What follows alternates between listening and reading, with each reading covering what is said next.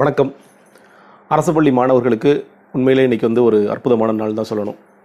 தங்களுடைய மருத்துவ கனவு இன்றைக்கி ரொம்ப சில மாணவர்களுக்கு நினைவாயிருக்கு அப்படிங்கிறத பார்க்கணும். ஏழு புள்ளி ஐந்து சதவீத உள் இடஒதுக்கீடுனால எங்கே மருத்துவர் ஆக முடியாதோ அப்படின்னு நினச்சிக்கிட்டு இருந்த பல மாணவர்கள் ரொம்ப நல்லா படிக்கக்கூடிய மாணவர்கள் இன்றைக்கி வந்து ஆயிருக்காங்கன்னு பார்க்குறோம். இன்னொரு பக்கம் நம்ம எல்லாருக்குமே தெரியும் இந்த வருடம் அரசு பள்ளிகளில் அதிகப்படியான மாணவர்கள் சேர்கிறார்கள். இன்னும் சொல்லப்போனால் தனியார் பள்ளிகளில் படித்து கொண்டிருந்த மாணவர்கள் ப்ரைவேட் ஸ்கூல்ஸ் மட்டும் இல்லை சிபிஎஸ்சி ஸ்கூலில் படித்தவங்க கூட வந்து த கவர்மெண்ட் ஸ்கூலில் சேராங்க அப்படிங்கிறது டேட்டா இது கிட்டத்தட்ட செப்டம்பர் முதல் வாரத்தில் வந்த டேட்டா இந்த டேட்டா படி எவ்வளோ ஸ்டூடெண்ட்ஸ் பார்த்தீங்கன்னா கிட்டத்தட்ட பன்னெண்டு லட்சம் ஸ்டூடெண்ட்ஸ் கவர்மெண்ட்டும் கவர்மெண்ட் எய்டடில் இந்த கிளாஸ் வாரியாக கொடுத்துருக்கேன் நம்ம ஃபஸ்ட் ஸ்டாண்டர்ட் கூட நமக்கு தெரியும். ரெண்டு புள்ளி நாலு லட்சம் அஹ், ரெண்டு புள்ளி சைபர் நாலு லட்சம் வர்றாங்க அப்படின்னா அதற்கு முக்கியமான காரணம் அப்போ தான் ஃபஸ்ட் வருஷம் தரவங்க துவங்குறாங்க. ஆனால் உங்களுக்கு ஆறாம் வகுப்பு ஒன்பதாம் வகுப்பு பதினோராம் வகுப்புலாம் வர்றாங்கன்னா வேறு பள்ளிகள்லேருந்து மாறி இதில் வர்றாங்க அப்படிங்கிற நம்ம புரிந்து கொள்ள முடிகிறது. செப்டம்பர் இறுதியில் இது ஒரு பதினஞ்சு லட்சமாக கூட இருக்கும் அப்படின்னு சொல்லி சொல்கிறாங்க நீங்கள் பல்வேறு மாவட்டங்களில் பார்க்கும்போது தூத்துக்குடி போன்ற மாவட்டங்களில் அதிகப்படியான அட்மிஷன்ஸ் வந்திருக்கு அப்படிங்கிறத சொல்கிறாங்க சில ஸ்கூல்ஸில் வந்து பத்து சதவீதம் பதினஞ்சு சதவீதம் அதிகப்படியான admissions compare to last year போன வருஷத்தோட கம்பேர் பண்ணும்போது இருந்தாலும் சில பள்ளிக்கூடங்களில் நூறு சதவீதம் கூட வந்திருக்கு சில காரைக்குடியில் சில பள்ளிக்கூடங்களில் இரநூறு பேர் தான் எடுத்துக்கொள்ள முடியும். ஆனால் ஐநூறு பேர் வரைக்கும் வந்தாங்க. அதனால் அப்ளிகேஷன்ஸை ரிஜெக்ட் பண்ண வேண்டிய அளவுக்கு வந்திருக்கு அப்படின்னு சொல்லி சொல்கிறாங்க இதற்கு என்ன காரணங்கள் அப்படின்னு நீங்கள் போய் ஒரு பள்ளி ஆசிரியர்கிட்டையோ இல்லை கவர்மெண்ட் தரப்படி கேட்டிங்கன்னா நாங்கள் நிறைய வேலைகள் பண்ணுறோங்க நாங்கள் வந்து பக்கத்தில் இருக்கிற வீடுகளுக்கெல்லாம் போய் கேன்வாஸ் பண்ணிட்டு வந்தோம்.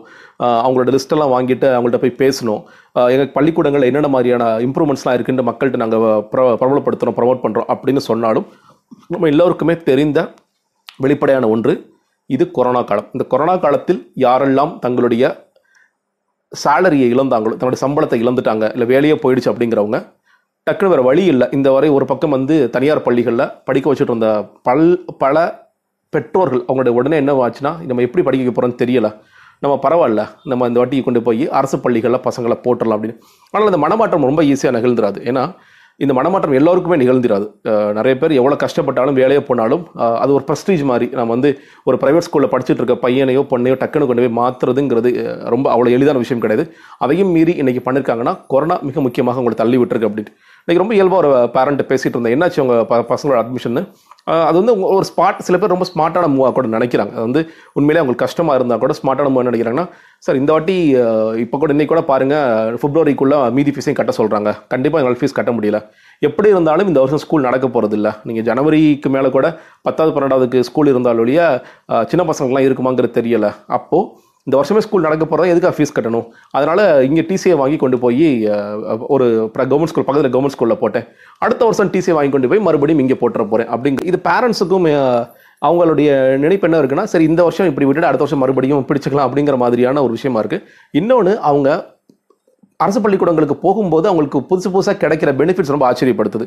இன்னும் சொல்ல போனால் இப்போ என்ன சத்துணவு அங்கே கொடுக்க முடியாத போ காரணத்தினால முட்டை கொடுக்குறாங்க அரிசி கொடுக்குறாங்க பருப்பு கொடுக்குறாங்க பல்வேறு சிறுவர்கள் கொடுக்குறாங்க. ரொம்ப சொல்லப்போனால் ஒரு அரசாங்கம் நம்மளுடைய அரசாங்கம் ஒரு குழந்தைக்கு கிட்டத்தட்ட இருபத்தையாயிரம் ரூபாய் வரைக்கும் ஒரு கல்வி ஆண்டுக்கு செலவு செய்கிறதுங்கிறது நிசமான உண்மை.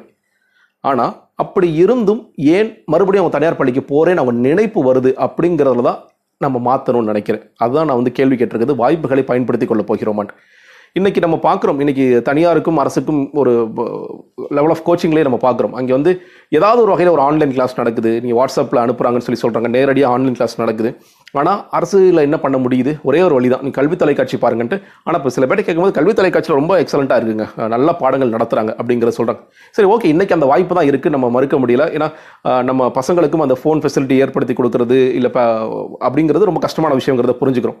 நான் அடுத்த ஒரு படி போக முயற்சி பண்ணுறேன் இப்போ வந்து இவ்வளோ என்ரோல்மெண்ட் வந்திருக்கு. இந்த என்ரோல்மெண்ட்டை தக்க வைக்கணும்னு உண்மையிலே இவங்களாம் விரும்புகிறாங்க இவங்க சொல்லப்போனால் இன்னும் நாங்கள் நிறைய அதுக்காக எஃபோர்ட்ஸ் போட்டிருக்கோம். எங்கள் எஃபோர்ட்ஸ்னால தான் கிடைக்குதுன்னு கூட சில பேர் ரொம்ப ஜென்யூனாக நம்புறாங்க. அதில் அந்த நம்பிக்கையில் நான் குறை சொல்லவே விரும்பலை. ஆனால் அதை அதை தாண்டி அதை எப்படி தக்க வைக்கிறது அப்படிங்கிறது மிக முக்கியமான ஒரு கேள்வியாக பார்க்கிறேன். சின்ன உதாரணம் சொல்கிறேன் இன்றைக்கி ஒரு தனியார் பள்ளி எனக்கு தெரிஞ்ச தனியார் பள்ளி இருக்காங்க. நீங்கள் கொரோனா காலத்திற்கு முன்னரே ஒவ்வொரு நாளும் ஒரு நாலரை அஞ்சு மணிக்கு அவங்களுடைய கிளாஸ் டீச்சர் அந்த பசங்க எல்லாத்துக்கும் வரிசையாக ஃபோன் பண்ணுவாங்களாம்.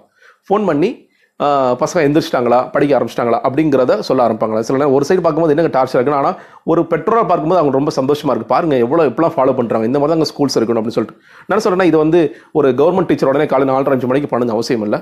இன்றைக்கி அரசு பள்ளி ஆசிரியர்கள் ஏன் இந்த பணியை இப்போ வந்து எவ்வளோ மாணவர்கள் சேர்ந்திருக்காங்கன்னு என்ரோல் பண்ண நமக்கு தெரியும். அவர்களுக்கு அட்லீஸ்ட் ஒரு நாளைக்கு ஒரு முறை இல்லை ரெண்டு மூணு நாளைக்கு ஒரு முறையாவது ஒரு நாற்பது பேர் ஒரு கிளாஸில் இருக்காங்க ஒரு ஐம்பது பேர் கிளாஸில் இருக்காங்கன்னா இதை செய்ய துவங்கினால் சரியாக இருக்கும் நான் நினைக்கிறேன். ஒரு பக்கம் கல்வி தொலைக்காட்சி வருது. கல்வி தொலைக்காட்சியில் நீ பார்த்த பாடங்கள் ஏதாவது சந்தேகங்கள் இருக்கா? நீ எப்படி படிச்சுட்டு இருக்க? உனக்கு ஏன்னா இன்னைக்கு புக்ஸ் கொடுத்துட்டு எல்லாமே கொடுத்துட்டோம்.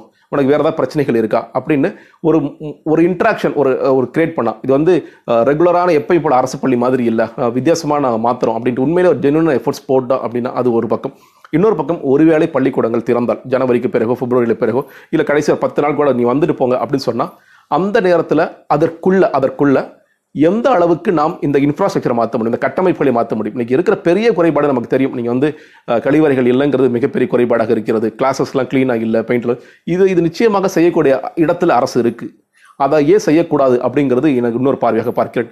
இன்னொன்று கோச்சிங் நம்ம எல்லாருமே தொடர்ச்சியாக சொல்லி வருவது என்னன்னு கேட்டிங்கன்னா அரசு பள்ளி ஆசிரியர்களே அவங்களுடைய பசங்களுக்கு கொண்டு இங்கே போடுறாங்க. மிக முக்கியமான காரணம் அவங்க என்னங்க கோச் பண்ணுறாங்க அவங்களுக்கு ஒரு அக்கௌண்டபிலிட்டி இருக்கான்னு அதை மாற்றுவதற்கு நாம் ஏதாவது முயற்சி செய்யலாமா? இன்னைக்கு கல்வி தொலைக்காட்சியில் பார்க்குறாங்க அப்படிங்கிறத பார்க்கும் அதை தாண்டி வேறு என்ன எஃபோர்ட்ஸ் போட முடியும்? அப்படிங்கிறது குறித்தும் அரசு பள்ளி ஆசிரியர்கள் நிச்சயமாக யோசிக்க வேண்டிய தரணும்னு நினைக்கிறேன். இது வந்து ஒரு நல்ல வாய்ப்பாக அமைந்துள்ளது. அந்த நல்வாய்ப்பை பயன்படுத்துவதற்கு அரசு பள்ளிகளும் அரசு பள்ளி ஆசிரியர்களும் அரசும் தயாரா என்பதான் என்னுடைய கேள்வி. நன்றி வணக்கம்.